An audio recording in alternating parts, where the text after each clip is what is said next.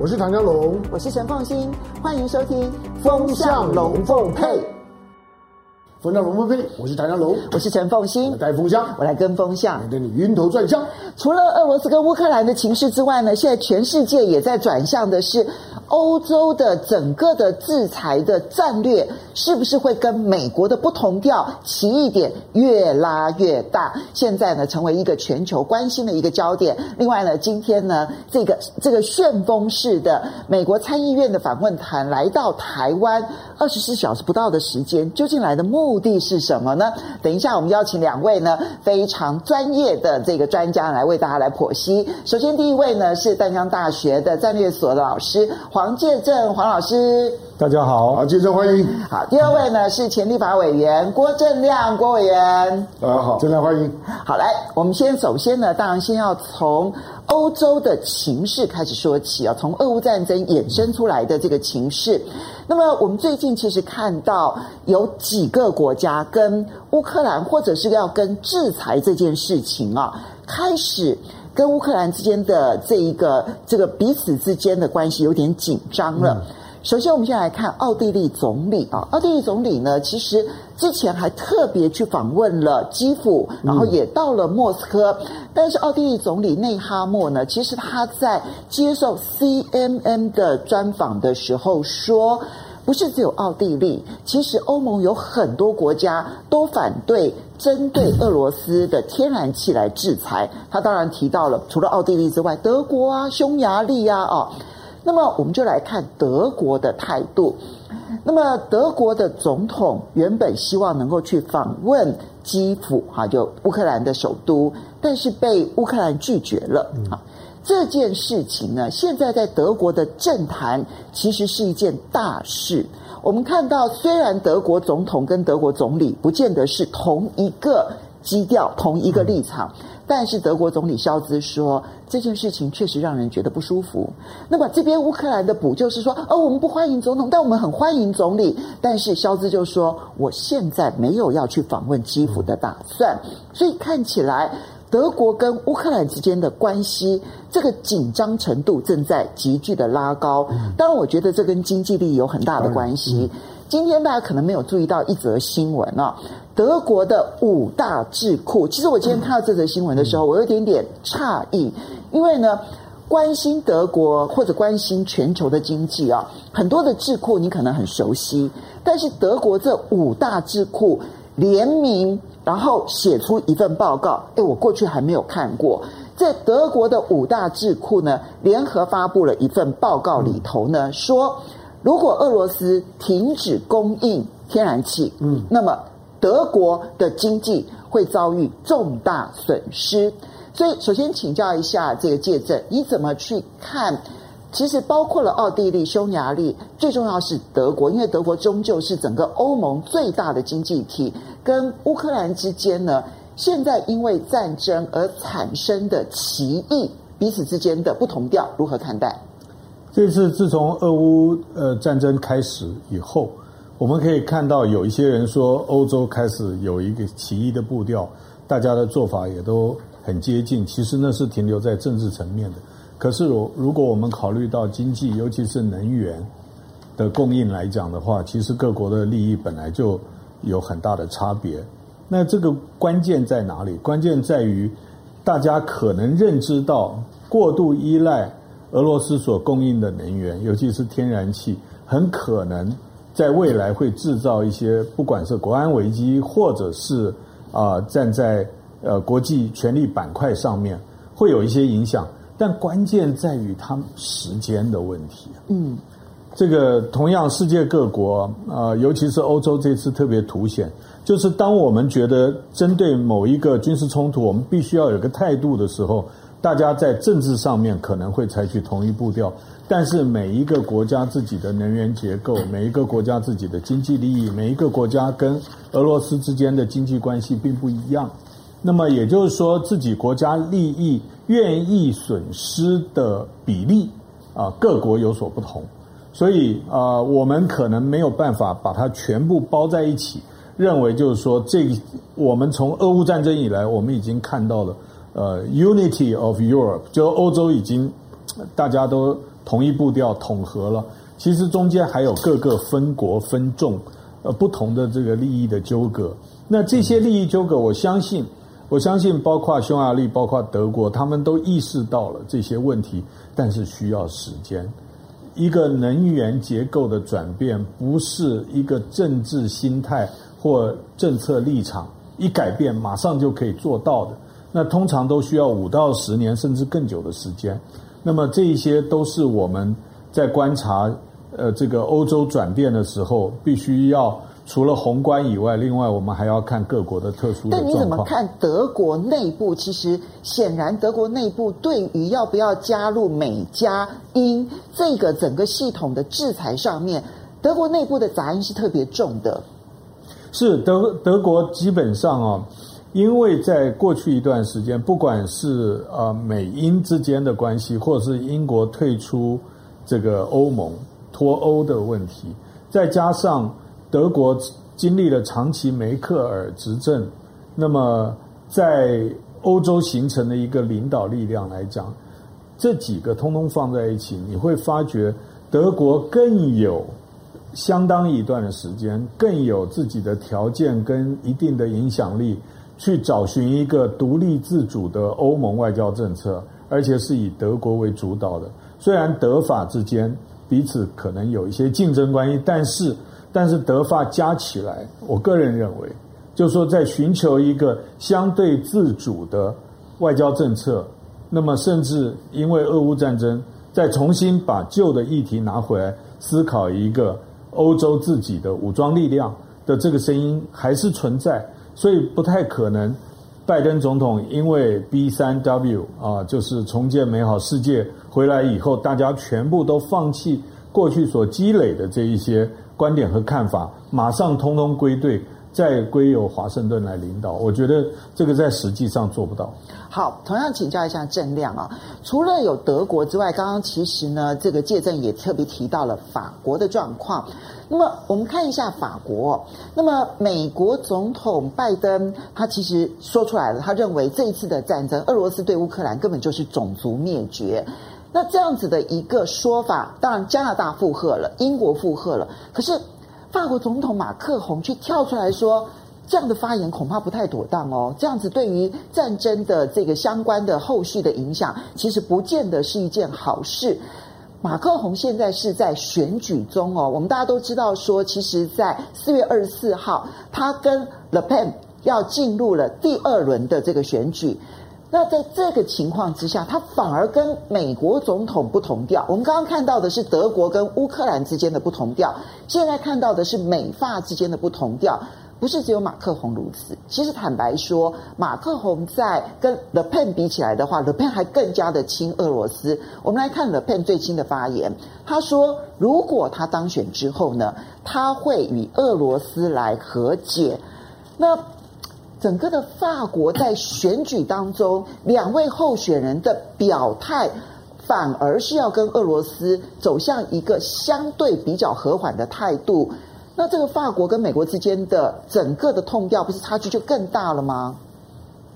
这个法国的民意啊，你如果把极右跟极左都加起来，有高达五十一 percent。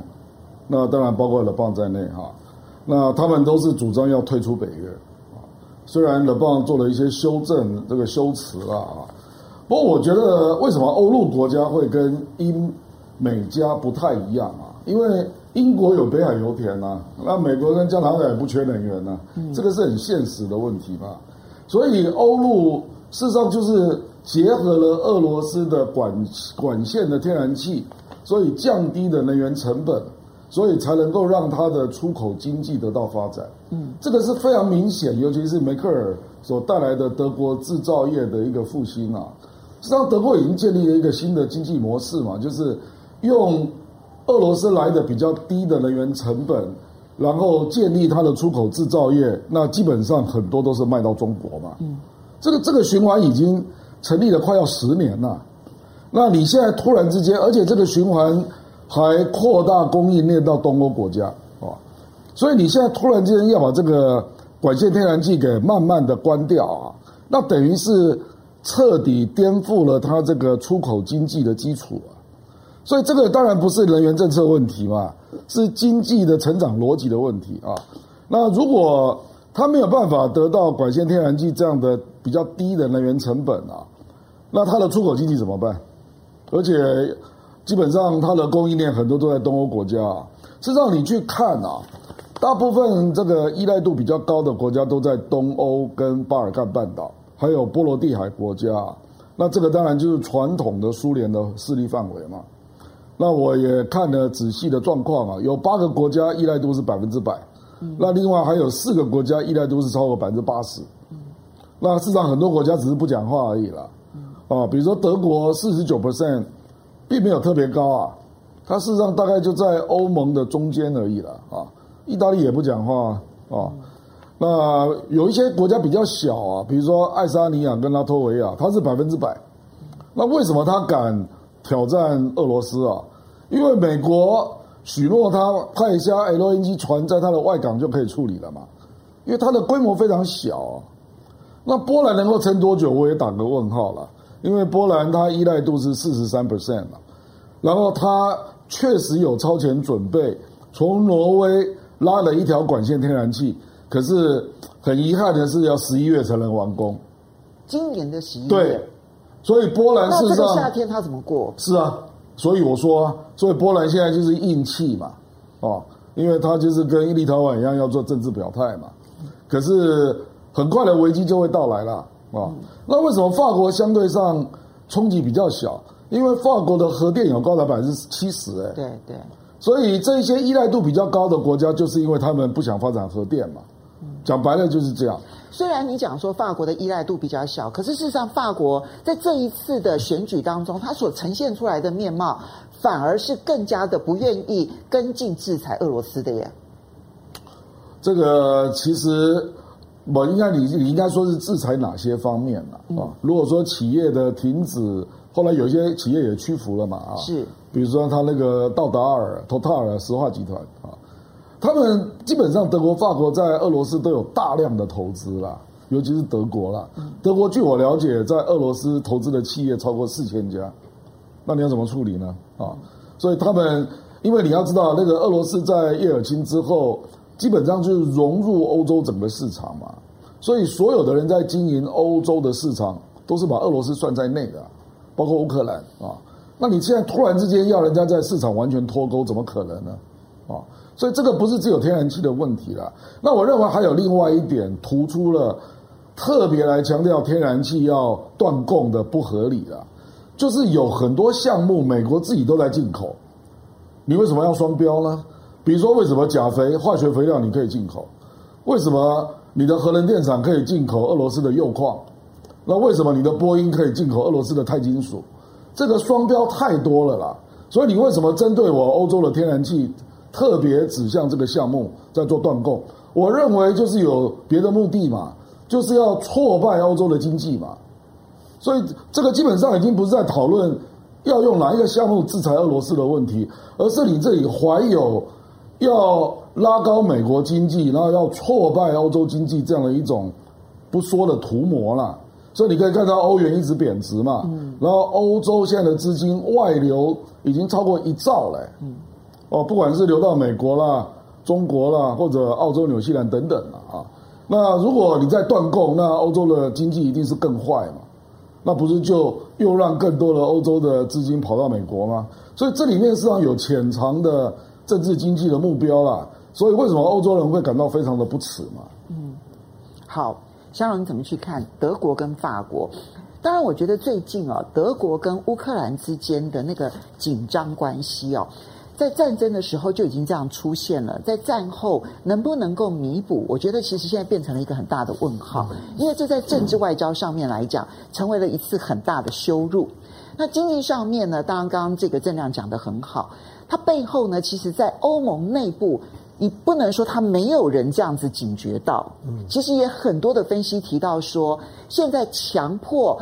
欧盟必须要去制裁俄罗斯的能源的背后，其实是有美欧的经济竞争的关系在这个里头的。所以我们怎么去看这一场战争背后的，包括了德德国跟乌克兰之间的关系，以及法国的选择？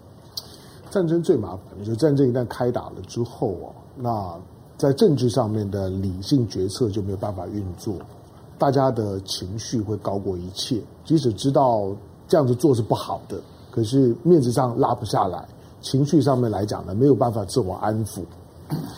那美国现在看起来，他透过这场的战争啊，他要达到两个目的，一个就就是呢，在在产业的供应链上面要脱中，嗯，但是呢，在能源的供应链上面要脱俄，他要让这两个供应链呢都切断，这是美美国惯用的招数，就是借着一场的战争呢，表面上面是团结自己的同志，团结自己的同盟国，其实是把同盟国做更深刻的捆绑。让同盟国呢跟他的潜在的战略竞争对手的关系呢都切断，用这种的方式呢达成一个新冷战的效果。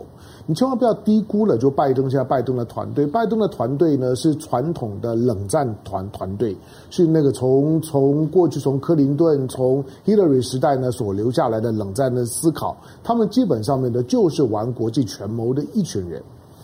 那现在，现在这场的战争之后，我们预期到呢，它一定会有两个分裂嘛。就乌乌克兰不分裂，我觉得几乎不可能。那。欧欧洲的分裂，你你，你这样讲，其实很多人认为乌克兰在大战当中赢的机会还是很高的。没关系，就是说我们我我当然这这我的判断了，我我我是说以现在的战争形势来讲，寒爽的是一回事情啊，在战场上面基本上面大家都是数豆子的，那那个那个基本上面呢有有有多少的豆子，大概心心知肚明。那欧盟的分裂呢，可能是呢最最担心的。嗯、那美国因为因为他努力的呢，要要让呢欧洲跟俄罗斯之间的就能源的能源供应链呢，要能够锻炼。这个锻炼对美国很有利。断断裂了之后呢，美国就就成为整个欧洲体系里面七亿人呃人口全全球的第三大经济体，除了美国、中国之外，那欧洲欧盟现在大概第三大，跟中国差不多的这么大一个经济体的能源的独家供应权，就在美国的手手里面，这是一个多多多诱人的一个一个一个战略利益。我当然这样子做啊。那德国的这些的五大的五大的这个智智库的发表的联名的文章，你反映说，因为五大的智库背后是德国的几个主要的商社，嗯，也就是呢德的德国的这这些的工会，这些的工会呢，只是透过这些智库来表达。他们对政府的态度。哎，你刚刚讲的工会是工人的工还是公民的公？公民的公。所以意思是指商业的这些相关的这些同业工会。因为这些的工工会呢，其其实他们他们这些的企业界这些的工会，它也是目前的德国的执政党的主要的支持的力量。那他们只是在营造一个对执政党施压的声势。那确实啊，就是说，你今天在谈能源供应的时候，刚刚郑亮讲的那那那些的数字啊，我们不能够被那些数字呢给混淆了。因为就算有少部分波罗的海的小国家百分之百，可是它对于它的经济的伤害以及解决的方案上，远远不如德国的这百分之五五十。德的德国这百分之五的供应链是没有办法解决的，嗯，但是波罗的海的那个百分之百是可以解决解解决的。嗯嗯、这百分之五十呢，伤到的不只是德国，而是伤到整个欧洲。嗯，他说了，德国的德国的能源问题是没有办法解决，他当然也暴露了德国的能源弱点。如果真的关关心啊，你要回头看看台湾在许多的能源政策上面一面倒的呢，就呼应了德国绿党的立场，觉就觉得呢，我我我只要呢，在我的太阳能，在我的风能，在我的沼气发电上面，我只要达成很大的一个供应量，我就 OK 了。我们的模式一模一样。你你知不知道，就俄罗斯的天然气就是德国唯一的机载电力了？嗯。那它唯一的机载电力没有了，它没有其他的机载电电力了。机载电力就是不会变动的，哈，对，不会因为天候的变动而出现突然供应多、突然供应少。是，所以这才是最大的问题。那百分之五十就是德国的机载电电力，德国的机载电力如果没有了，你叫我断供怎么办？我接下去就是脖子就是完全的被美国掐掐着。刚呢，刚呢，这个郑亮也提到，就是说法国比较不担心，它有百分之七十的核核能，这百分之七十的核能本来是过去全欧洲。当它的这些呢，其其他的不稳定电力供应呢出现问题的时候，我随时可以支援你。可是法法国现在不可能再把这百分之七十拿出来跟你分享啊，我自己用都不够了，我哪里还有能力去支援你？所以法国它自保有余，他要去呢，他要去支援德国，已经力有未逮。所以德国现在有深刻的焦虑感，是因为他知道他可能是这场战争枪炮不会落在德国，可是他却是这场战争的最大的受害者之一，跟呢跟乌克兰并列第一名、第二名。德国当然要避免这种情况，要解决这个问题，他不能再让战争拖下去了。所以你看到的奥地利的奥地利的这个总理呢，去访问。奥地利的总理是德德国拜托他去的，你觉得是吗？当然是啊，德奥德奥德奥是一体的啦，他们都都都是德语系的，就是语言都都是通的，德奥是一体的。因为因为现在呢，德国也也不方便直接呢去问去见去去见普丁，他跟呢乌克兰之间也讲讲不上话了，他请内哈默呢去去帮忙讲一讲。可是你会看到呢，内哈默因为奥地利的位地地理位置很特别。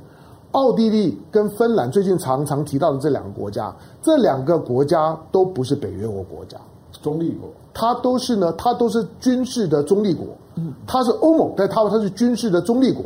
这两个国家经济的同盟，但军事的这两个国家最特别的，就我们最近几年都在谈北约东扩，对对对不对？可是你知道这两个国家它能够中立呢，是因为过去的华沙公约组织，华沙放弃了西扩。才换来的中中立，这两个呢是过去华或华沙很强大的时候，那个时候的北约拜托他，欧洲拜托他说，你可不可以不要再西扩了？你那你可不可以这两个国国家，反正你你干嘛呢？离你这么远，你已经有乌克兰了，有白俄罗斯了，你不要再再西扩了，可以吗？俄罗斯在当时呢，他他有决定权。好，OK，那那就这这两个国家只要不加入北约呢，就不就可以了。那是华沙放弃东扩所换来的中立。可是今天当他加入北约的时候，俄罗斯铁定受不了的。所以你你在理历史的理解的时候，你想想看，今天的俄罗斯在当初他力他的力量很大的时候，他是如何去形成缓冲区的？他配合在当时战后的欧盟，配合在当时的就是说北约的需要。因此呢。奥地利它有个独特性，它可以去跟去跟呢去跟这两个国家讲讲话。可是他这次去，他铩羽而归呀、啊。他基本上跟俄罗斯就是告诉你，他空入宝山而空手回。所以他给德国的讯号是非常清楚的，就是你找来的条人没有用了。如果呢这这这场仗继续打下去，一定打打打打到底。那美国现在呢掐着德国的脖子，俄罗斯呢现在已经。你说他骑虎难下也好，俄罗斯基本上国国内，我认为像俄罗斯的国内同仇敌忾的那种那种声音，比比乌克兰绝对不遑多让。嗯，你千万不要以为说俄罗斯想谈和，我说你我大家千万不要掉掉进那种那种的传统的西方思维的幻觉。我认为俄罗斯现在的态度就是打到底。好，我这边呢很快的来请教一下两位啊，因为刚刚提到了芬兰跟奥地利的角色。现在一一个很重要的发展是，瑞典跟芬兰内部的民意要加入北约的声势，现在变得非常的高。那么这里面最值得注意的当然是芬兰，因为芬兰跟俄罗斯之间直接的临界。那芬兰的总理已经表明了，就是他未来是要考虑加入北约的。如果芬兰，因为芬兰跟瑞典又不一样，因为瑞典跟俄罗斯其实并没有这个这个领土的邻邻接，可是芬兰是不同的。那么，如果芬兰真的加入北约，会不会是一个潜在的下一个欧洲内部的动乱的开始呢？两位很快的来回应我一下。接着，在冷战时期，芬兰大家都知道啊、呃，尤其念国际关系都知道有一个叫做芬兰化。对。那么，所以所以芬兰长期作为过去旧苏联的一个缓冲区是。非常明显。那么现在，现在大家看到乌克兰的情况，必然会去思考。也就是说，大家在加入北约的初始想法中间是寻求更大的安全。但是如果这一个推动的过程，那么或者是呃北约甚至美国对于你加入北约后可能的设想，是使得自己的国家更不安全，或者是跟俄罗斯的冲突会再度的增加，我觉得。一方面是寻，如果真正是寻求总和性的安全的话，这次的一个比较少被谈论的问题，就是如何要有一个更好的战略思维去考虑长期的战略安全。那接着，你觉得芬兰最后会决定要加入北约吗？我觉得北，我反而觉得北约会比较谨慎的来看待这个问题。好，同样请教一下郑亮，你的看法呢？一个是芬兰会不会主动，另外一个是北约会不会接纳？芬兰除了有很长的边界跟俄罗斯相接之外啊，那个芬兰湾有圣彼得堡这个城市，对，非常近啊。对，那圣彼得堡就是俄罗斯的上海。对，它有六分之一的出口是经过圣彼得堡啊，第二大城市。所以俄罗斯必然会重兵在芬兰边境做演习了。事实上，核动力潜艇已经出发了，那芬兰就准备增加国防预算吧。结果就是如此了。嗯，因为俄罗斯必然会往最坏的方向想啊，就是芬兰如果加入北约，那早晚会不会在芬兰边境有北约的重兵？那从那边不管是打圣彼得堡或者是莫斯科都非常近啊，嗯，所以我觉得俄罗斯可一定会这样想的啦。而且芬兰今年一月十七号有做一个民调，嗯，那只有二十八 percent 的人要加入北约，对。那突然在俄乌战争之后，这个民调暴增到六十二 percent，嗯，所以这个是民粹情绪在鼓动。如果说这个时候这个芬兰的总理马林啊，就跟着民粹情绪走啊。我觉得这个俄罗斯也不能接受。好，所以现在还不能确定芬兰的决定。我补充一下，就是说，因为俄俄罗斯已经讲了，就是在过去啊，波罗的海是非核化的区域。虽然呢，呃，它是北北约的北北边，但是俄罗斯就是说，只要你加入北约，波罗的海就不再是非核区，就就是我的核武器一定就开始部部部署。嗯第二个就是说，大家总是忽略的，就是说，俄罗斯的领土啊，在波罗的海有个很特殊的一小块的飞飞地，叫加里宁格勒。嗯，那个加里宁宁格勒，它它不是刚刚讲的是是圣彼得堡的那个芬兰湾那块，它是夹夹在包括立陶宛、波兰跟德国中间的这一块。那个呢，因为呢，过去呢，俄罗斯呢对于波罗的海的特殊的处理，所以那一块其实是俄罗斯在波罗的海周围发展的最慢的一块，它一直处在一个半非军事化的状状态。但是俄罗斯如果加强在加里宁宁格勒的军事的部署，那个是一个军港。他如果加强在这个部署，我想全欧洲呢都都都会紧张了。那对德国、对于立陶宛、对波兰来讲，他一定不希望看到这样的情况。俄罗斯如果强化在加里宁格勒的使用，那个对波罗的海的周围的任何国家都不是好消息。我补充一下，香龙啊，知道俄罗斯已经把米格三十一跟匕首导弹嗯部署到加里宁格勒。对呀、啊，就是说那那种的军事动动作的施压的味道，是周围的国家我们看大的一些国际议题看看不出来，但是周围的国家会高度紧张。好。这个，所以你看到说，俄乌战争这件事情还没有解决，但是那个潜在的战略地雷，其实。在那个地方，好，那我们要小心注意。来，我们先谢谢几位好朋友的支持。乡巴多杰哦，他来抖内啊，然后呢，最可恶的一点是，他说他要表达说，因为他太喜欢郭正亮了。你看这样子，你叫我跟唐香龙两个人情何以堪？好，都是好朋友，你下次不要看了，你下次不要看。然后这边还有一个 Eric K，他说超爱亮亮加一，真是我们不知道该怎么办。对呀。然后不知不觉以来抖内，然后说郭大师最近很亮，这样子。然后呢，菜肉馄饨终于脱离了郭正亮。他说，德法或许会期待下次川普当选，这样会有一个跟美国 say 拜拜的好理由哈。那 Danny Way 呢？呃，谢谢你的懂内，他特别提到说，最近的民调显示。法国的年轻世代对于欧盟的支持度越来越低，嗯，所以即使马克龙连任成功，他恐怕也会重新审视法国跟欧盟的关系。那如果是 Le Pen 当选的话，哇，那更是如此了。就法国脱欧，想想看这个这个概念。法国脱欧。呃，好，来，好了，Zena Zain，谢谢，谢呃，这个 Zena Zain 他提到俄乌战争结束，欧盟差不多就可以分裂，这也是一个关键词。好，我们回到亚洲的部分啊，今天呢，美国参议院的跨党派的访问团来到台湾，旋风式的访问，不到二十四小时。哈，那么究竟这一些跨部呃跨党派的成员来台湾，要关注哪一些事情？因为他既去了，当然跟外交部要会面嘛，然后也要跟这个蔡总统会面，但是他也要去国防部哈，所以很多人就说，诶，这个会不会跟武器买卖有关？那我们先要来注意一件事情啊，因为国防部呢，其实在这个礼拜有一个很重要的表态，他在立法院的时候呢，提到在美国军购上面，现在国防部有四不要，嗯，这是首次的表态哦，这四样武器我不要，哈。第一个是阿帕奇直升机，我不要；第二个是黑鹰直升机，我不要；第三个是第二座的长城雷达预警呢，我不要。然后呢，第四个呢是美国厨艺的军舰，我不要。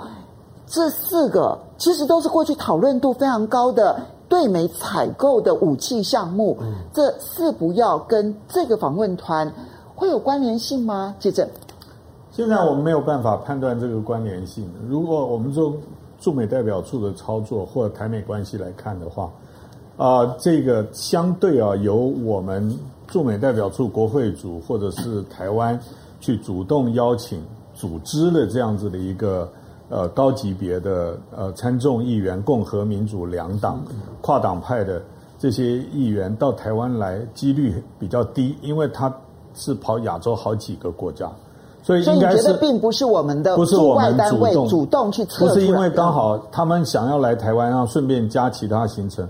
我觉得是因为呃国会刚好有个空档，那么利用这个机会跑亚洲，然后看几个重点的国家，中间把台湾加进去。啊，不管是时间上的安排等等，非常便利，所以加进去。第二个，呃，国会对于呃整个国会山庄对于中国大陆，它是有一个有一个很已经蛮久的氛围啊，我叫做防中啊，或者是反中，它这个氛围存在了以后，所以你说要到台湾去看一看，台湾现在是 Washington DC 很亮很亮的一个名字，可能比亮哥还要亮啊，啊，几乎大家都要。大家在华盛顿不提台湾，好像跟不上潮流。嗯，那么所以他们到台湾来看一看，应该是呃理所当然，可以想象。第三个就是对于台湾的关切，尤其是乌克兰开打以后，啊，台海会不会发生战事，又是一个在华盛顿很大的一个主题。那么简单，如果走低标的话，它就是一个 fact-finding trip，就是来看看实地观察有什么问题。那么，或者是可以参考的意见。那么，我们现在知道公开行程，除了见总统以外，还要去国防部。那显然就是关心我们的防务，关心我们自己能不能够顶住中国大陆的军事压力，或者是骤然发起的军事冲突。香龙啊，你看介正讲话真的很有这个重点，是对，对。关心，嗯，对对，对，因为他因为他他负责现在负责重新负责国民党的就驻美的对对美的工作了，他当然在分析呢，分析整个对美关系的时候呢，他一定要通盘考量。所以他说这一这一批的这一个呃这个参议员是来关心，好，不用关切这两个字哦。另外这四个四部啊，就是新闻报道的四部，我们有一个基本的背景，现在美国有一个氛围。就是台湾的国防预算就这么多，你要让它加百分之三十都很难。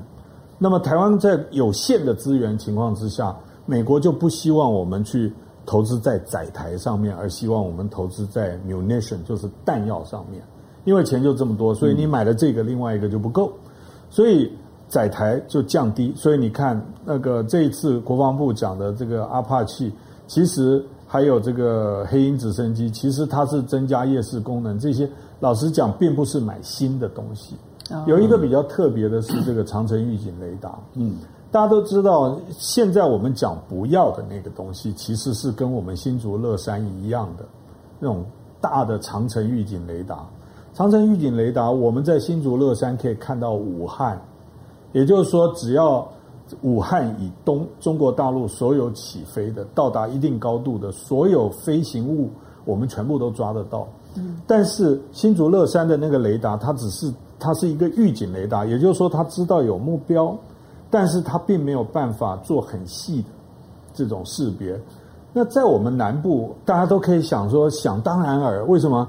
因为中国大陆的军机军经常切入我们的 ADIZ 的西南边，所以如果我们有一个大的雷达，可以看得更好。我就要讲了，第一个那个长城预警雷达，如果我们真的在南部装呢，我我们也把越南看透透了，我们也把柬埔寨都看得到。那么所以。所以，呃，对我们来讲，第一个，这个雷达所获得的情资是不是可以应对我们 ADIZ 西西南方的袭扰？这是一个。第二个，它获得的这些情资是不是我们可以拿来用？我们马上来应对的？其实，我们用我们自己的关通系统，用我们海上的，甚至我们的基德舰，基本上就可以看到我们要的东西。不是帮别人看的东西，所以，所以再加上这个又会吸掉一大笔国防预算。重点了，对，不是要帮别人看，是要我们自己要看，这不是我们要的。听说要四百亿啊，啊，所以我们钱已经不够了。如果一直往上叠加的话，我们要走到这个节目里曾经去谈过，就从 FMS 走到 FMF，、嗯、也就是说从军售走到军事融资。也就是说，美国借我们钱让我们买，嗯、对，对那这是另外一个话题了。对，对好，所以郑亮，你怎么去看这个访问团？当然，其实这是两个话题，一个是访问团来要做什么，那另外一个话题其实是国防部呢，居然在立法院公开的说，这四项武器我们不买，这在国防部过去的历史上面来讲，其实非常罕见的啊。那公开这样讲。尤其是这四项武器，其实是在军购项目当中的热门项目。它并不是说，哎呀，那么很冷门，根本我们就不想买，我们早就已经摒弃它了。不是，这四项其实一直是热门项目，而且在这一段期间的讨论度是非常高的。国防部在这种讨论度很高的军购项目上面，反而告诉你说，我不买，为什么？台湾大概从二零一六累积到现在，大概向美国采购军火，大概累积要三百亿美元啊。那二零二二零二零还是世界第一名啊，一百三十八亿，我的印象中啊。所以坦白说了，我们有很多军购项目在排队了。嗯，那越来这个建仁兄非常清楚了，他只是不便说太多啊。那有一些是，我觉得你看那个美国认为两岸就是中国大陆可能对台湾。发生军事行动的那个时间表啊，二零二七、二零二六、二零二五越来越往前推啊，所以他当然希望你能够有立即可以因应，如果对方有武统行为的时候的一些立即可以使用上的武器嘛。所以你看他最近在推的，刚刚建仁兄讲到一个叫弹药了啊，那事实上也包括如果这个远征远征基地如果要在台湾有点的话了。那他当然希望有一些资源就放在台湾嘛，啊，那当然也包括我们的教招啦，就是我们的那个这个我们所谓的后备部队人要够啊。那这里面当然有一些台湾应该要争取的部分啊，比如说据我了解啊，比如说当年美国也希望韩国要买 TMD，就是飞弹防御系统，那个时候我记得总统是金大中啊，啊，嗯，金大中就直接讲说，那你付钱呢？嗯。因为那个到时候用的是你在用，又不是我在用。那是在帮你看的，并不是帮我看的。对，那后来你可以看到，具体就是韩国在美国压力下装了萨德飞弹系统。嗯、那也因为这样，乐天集团受到中国大陆很大的抵制嘛，哈。那两两国也交恶，嗯，交恶到今年才慢慢恢复啊。对，尤其是一些演艺圈的啊。可是你可以看到，萨德飞弹的经费基本上是美国出的哦。嗯。因为韩国并没有办法拿到萨德飞弹系统，那尤其是它的雷达啦，所得到的第一时间的资料啊，基本上都是直接输到美军基地或者是太平洋司令部。这个情况实际上跟台湾乐山雷达是有点像的。其实我们乐山的资料其实也是先到美国那边，美国决定给不给我，他在选择性的给你。对啊，对，没有错。所以其实建仁兄讲的，我是完全同意啦。因为他现在有党职，有些话不不方便讲太多。我言论自由度比他高了哈。我是认为没有理由在这里台湾不能够提出相对的要求了，尤其是如果要台湾出钱的话啊，那除非你美国出钱嘛啊，不然为什么我出钱？而且当年我记得陈水扁那个时候，这个叫博胜计划，就是要盖乐山乐山基地的时候，事实上美国那个时候一开始就提出两套了。嗯，那陈水扁就直接跟他讲说，我们没那么多钱，所以只盖了一套。所以这次国防部讲这四部，是不是压力太大了，非要公开讲不可呢？这个压力不是来自国内的压力。对对对对对对对对。嗯，其实 其实美国对台湾军售应该要怎么样部署，他们内部也有不同看法啦。嗯嗯。那我们内部也有不同看法啦。说实在的，还有不同美国总统时期的五角大厦。对于如何防卫台湾的看法也不一样，这就是为什么我一再的讲，如果我们国防自主只去想自自研自制搞一些武器装备，嗯、那就就不够了，那个太 low 了。嗯、我们的国防自主是美国会换总统，美国国防部他换了一个部长以后，他他认为台湾防卫的需求啊。跟前任又不一样的时候，就帮我们换一套需求系统。对，那我们台湾没有自己的看法的时候，嗯、就是就是拥抱就跟别人走的话，我们的投资就会变成四不像，或者是、嗯、或者是不是我们要的东西。好，所以那这样这个访问团呢，你的看法？他来的目的？这个美兰德兹本来就非常亲台了，他甚至还主张要把驻台的那个呃台湾那个单位要改名字嘛，改成台湾办事处啊。那我觉得他应该就是在俄乌战争情况下想了解台湾。我觉得建胜兄刚刚用了一个词，对了，就来了解事实啊，就台湾到底部署的状况。因为如果真的是军事采购，不会来那么多人了。OK，而且也不是军事委员会的人。好，同样的，香龙怎么去看啊？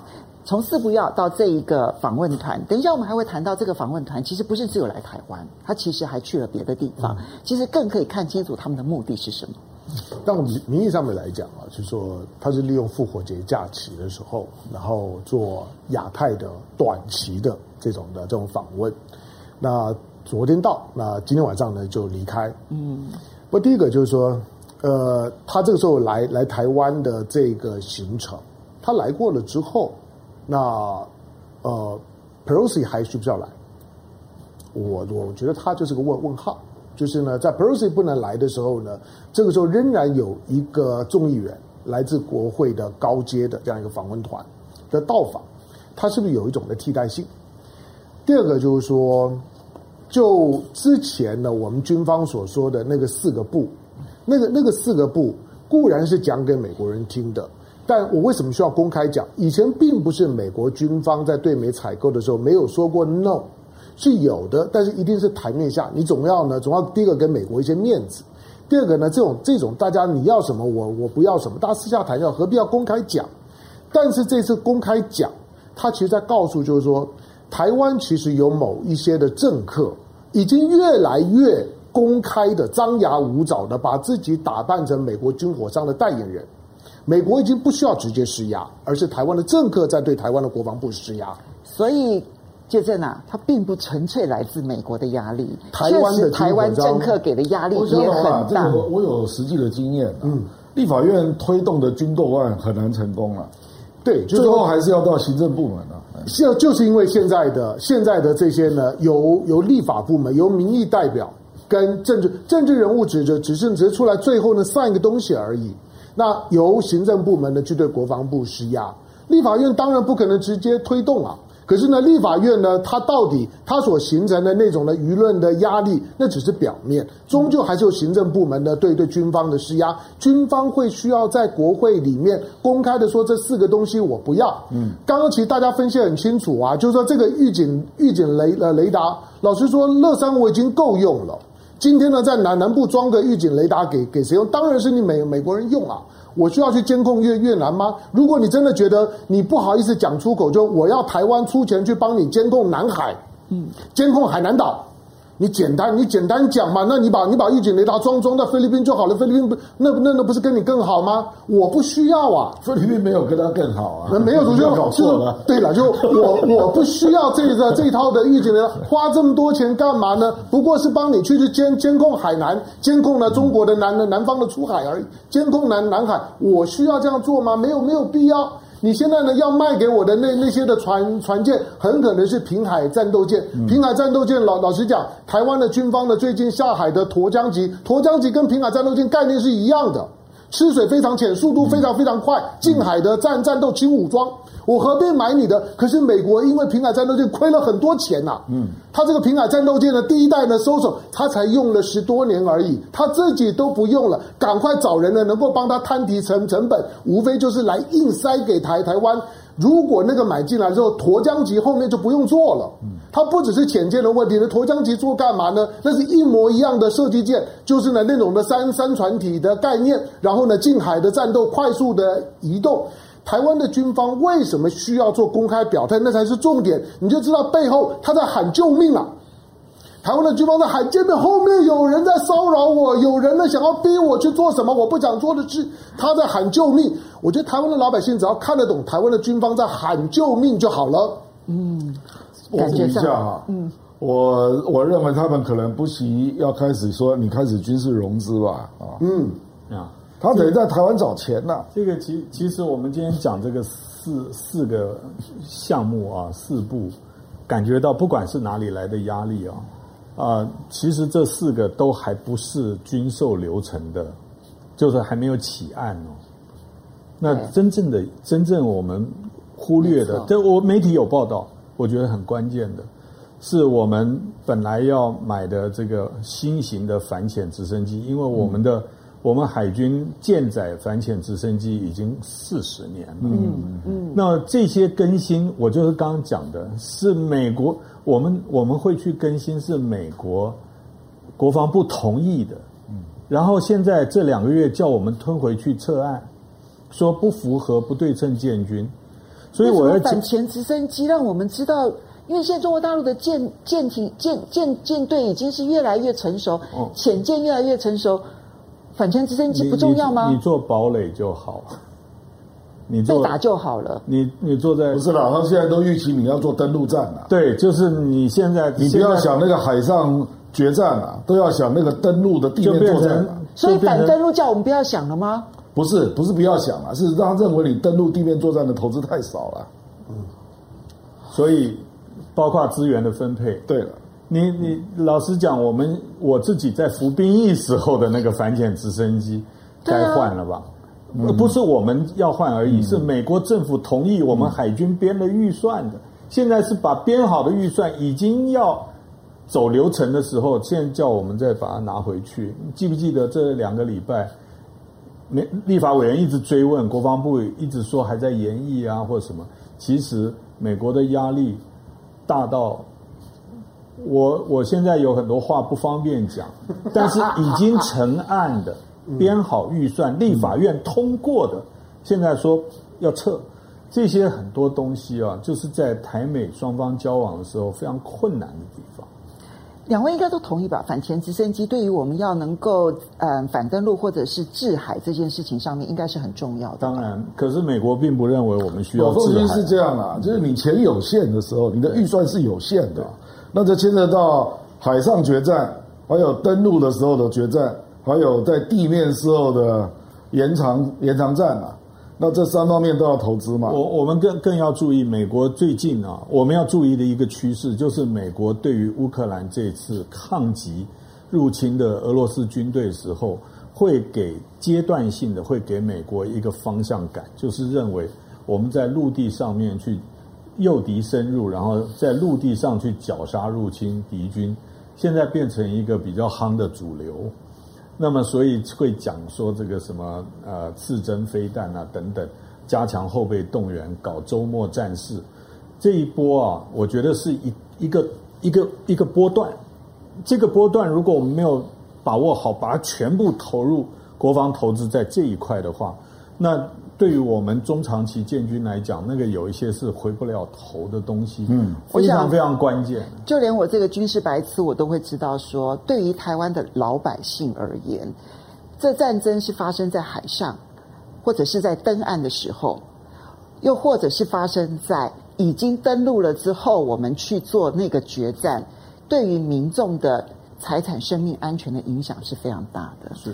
好，我我我补充一点点啊，就我们我们对美国的军火商的，就是说的思考有一个盲点，就是其实美国的美国的全球的军事体系啊，它是一个连锁店的概念。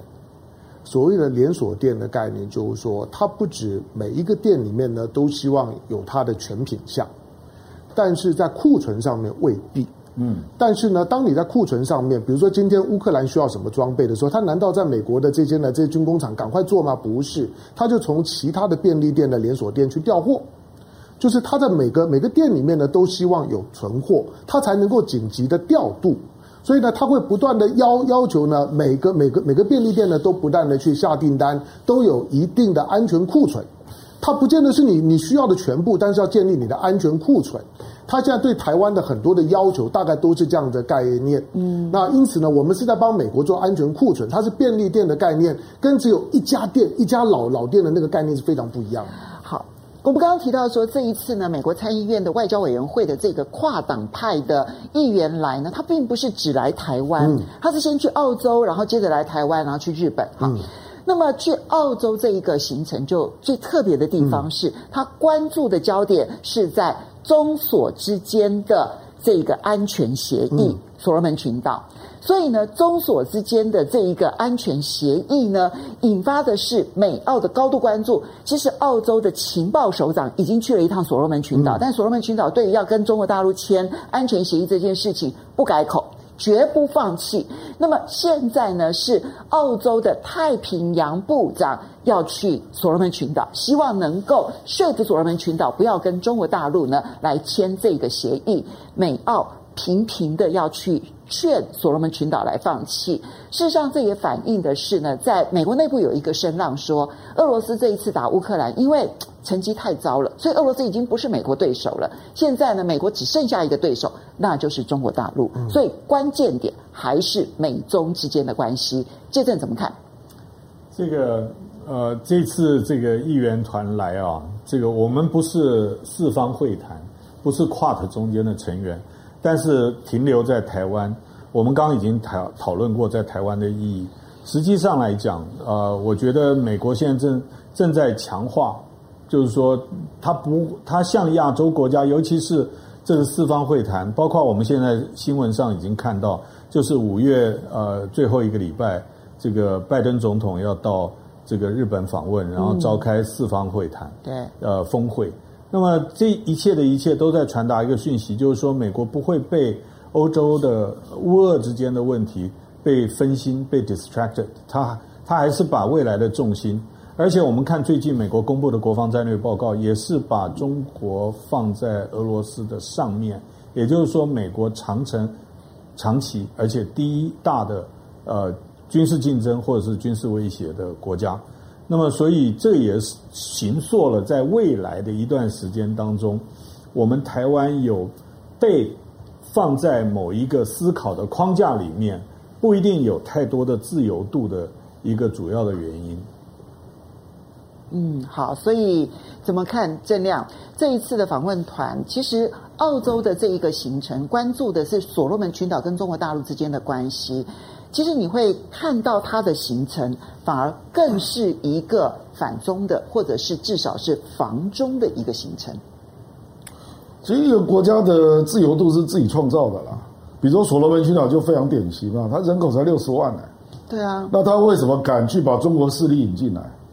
因为他知道他，他他因为实际上他国内就是两派嘛，有一派是亲澳的嘛，那之前就发生了一个几乎快要政变的一个暴动对。对，那这个总理刚好就是这个比较轻中的，嗯，所以他自己非常清楚嘛，他如果没有把中国势力引进来，变成一个安全合作的伙伴，实际上澳大利亚跟他也有这种安全合作的协议了啊，那他早晚会被推翻了，讲白了就是这样嘛，啊。所以他就要弄，就是简单讲，就是他要在国内搞中澳的平衡呐。简单讲是这样。那澳大利亚背后当然还是美国嘛。嗯。所以你可以看到，美国要到所罗门成立第二个大使馆。嗯。可是来不及啊！你还没有成立，这边中国大陆的势力已经发生了嘛。所以美国当然很懊恼了，说怎么会发生这么快？澳大利亚，你这个没有帮我看好啊。嗯。那这个。可是你二十几年不在人家这里设大使馆，你要怪谁呢？啊、嗯，那所罗门第一大贸易伙伴也是中国啊。嗯，所以你现在很看到很多国家都是碰到这样的状况。所以所罗门这个总理啊，我敢说了，他已经铁了心，很难把中国再推迟了啦。他推迟也不能够保命啊，我讲白了啦。所以就算美国、澳洲怎么施压，他都不会改变。你觉得？因为现在，因为美国要扶持另外一股势力上来是轻而易举啊，嗯，所以你如果没有在国内搞平衡，我觉得你挡你挡不住这样的力量啊。所以我说一样的情况啊，是台湾，台湾你现在也是面临的，你可能没有办法参加四方会谈，可是你是隐形的成员呐啊，那未来印太经济框架搞不好你也没份啊，对，可是你也是隐形的成员，对啊，所以我是说，那这个框架当然人家就是要框你嘛啊。可是很多国家都在被框的过程中，在争取自己的自主空间呐。哎，杜特地菲律宾也一样啊，他也做出了努力嘛。日本现在也被框另外一件事啊。奥克斯说日本你要不要来参加？对，这个超高音速的飞弹你也来参加吧。嗯，搞不好日本也否认这个消息哦。对，我觉得否认这个消息的背后，就表示说我其实没有什么意愿。可是也意味着日本内部有政治势力希望这样做啊、嗯。对，他现在这个议题不会立刻消失了，嗯，还会烧一阵了。嗯，那他当然就是说，哎，你日本不是要核武保护伞吗？那你来也来参加 AUKUS 啊，我多少可以给你一点啊，就这个味道嘛。可是这里面就是 Anglo-Saxon 这个联盟啊，他在建构他的海洋的这个联盟，然后要来围堵中国嘛。那你日本要不要站到前线嘛？就这个问题嘛。所以在这一次的这一个美国的这一个参议院的外交委员会的访问团当中，其实背后的是中美在整个的印太地区，从不只是印度洋啦，哈，那最主要这一次呢是在从南海，然后一直到台湾海峡，然后一直到东海，这这三海连线的整个的中美的角力战。有有听到这个，就包括来台湾的这个这个梅梅南德兹，他们在澳洲怎么说？他们怎么说所罗门？他们觉得中国跟所罗门之间签的这个安全协议啊，就是不符合澳洲跟美国的这个安全需求。那符不符合所罗门的需求呢？对，就是说他他基本上他考虑的是他自己，就是当不符合我的利益的时候呢，你就不可以。他他他不会考虑到说你每天呢在在中国的家门口自由航行，但是中国不能够到你的后门那边呢去自由航行一下吗？他没有办法接受这件事情。你你只要把角色对调了之后，你就知道了，那个是一件多么虚伪的的事情，就是他把它当做利益范围。但对我来说，我我其实是比较担心所所罗门了。就美国跟澳洲现在对所罗门做的就是极限施压。嗯，那所罗门呢非常非常小，但是所罗门呢相对于澳洲来讲，它就是澳洲的古巴。嗯。它就是澳洲的古古巴哦，可是我就比例上面来看当然当然当然，所罗门群岛大多了，相对于这比例来看，相相，但是人口比例啊是实力其实差不多，但对澳洲来讲，就是澳洲的古巴在卧榻之旁啊，岂容他人酣睡啊？我推翻不了你，我就整死你！我整个三年五年整不死你，我整你五十年。那你你所所罗门接下去呢，就可能会面对这样的情况。其实从从之前的这个美国的讲话，澳洲的这些呢，这些在在这安全人员过过去，我都觉得美国跟澳洲什么时候找个理由对所罗门动手，你千万不要觉得不可能。对他们来讲，就是说美国当然是在质疑澳洲说，你这个副警长是怎么当的？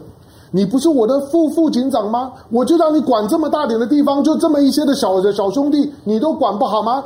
那美国在对付这些小兄弟，没有没有第二套，讲的听最最好。你我使个眼色，如果你能够听最好，听不懂的话，我就把你灭了。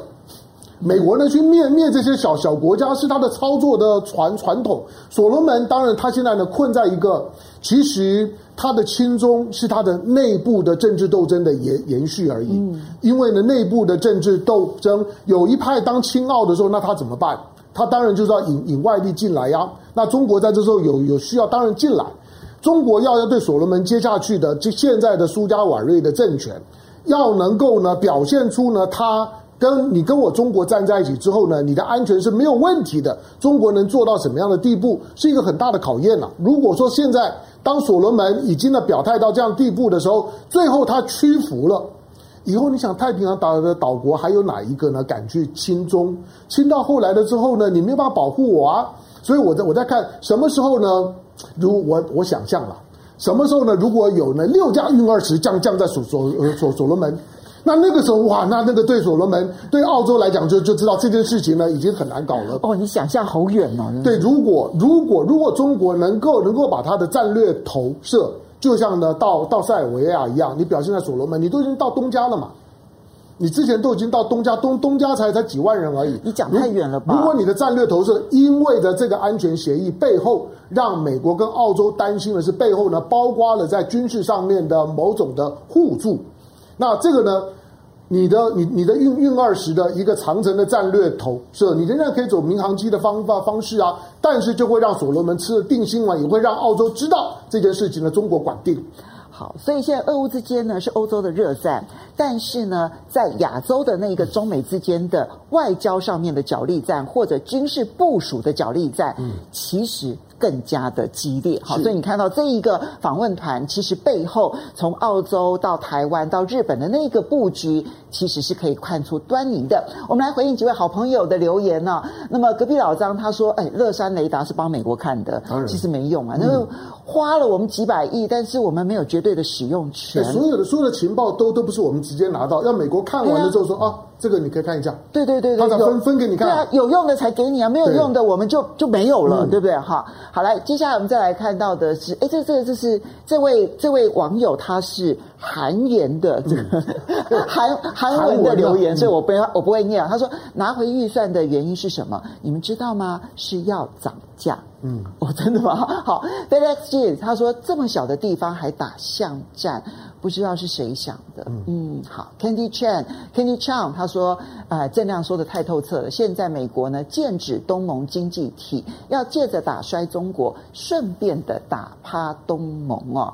那么这些呢，其实都代表的是，嗯，整个角力战。没错，每一个国家都会卷入。嗯，那当然，刚刚这个最后一位这个朋友他所留言的这东盟经济体。这件事情，你就可以想象得到，为什么新加坡总理李显龙到了美国之后呢，嗯、要直接告诉美国说，你不要想去孤立中国。我想这件事情呢，嗯、那么有很多的讨论啊，以后呢有机会呢，也许可以再好好的讨论，因为时间已经到了。是，我们要非常谢谢大家的收看，千万不要忘了，下个礼拜同一时间风向龙凤配，我们下个礼拜同一时间再见喽，拜拜拜拜，雅虎。